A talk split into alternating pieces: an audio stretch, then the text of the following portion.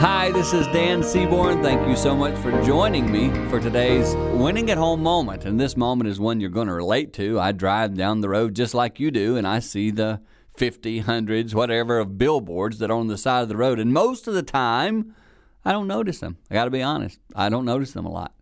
But the other day, there was a billboard that was upside down, like the whole thing upside down. Couldn't help. I saw it, couldn't miss it, etc.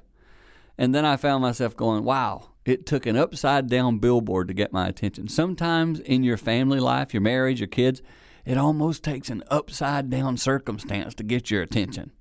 Let's not go there. Let's not let it be an upside down terrible spot that makes you finally go, wow, I do have a family. Let's take a moment today. Look at your family. Look at them right side up. Think about what you could do to grow and improve. I believe that will help you win at home.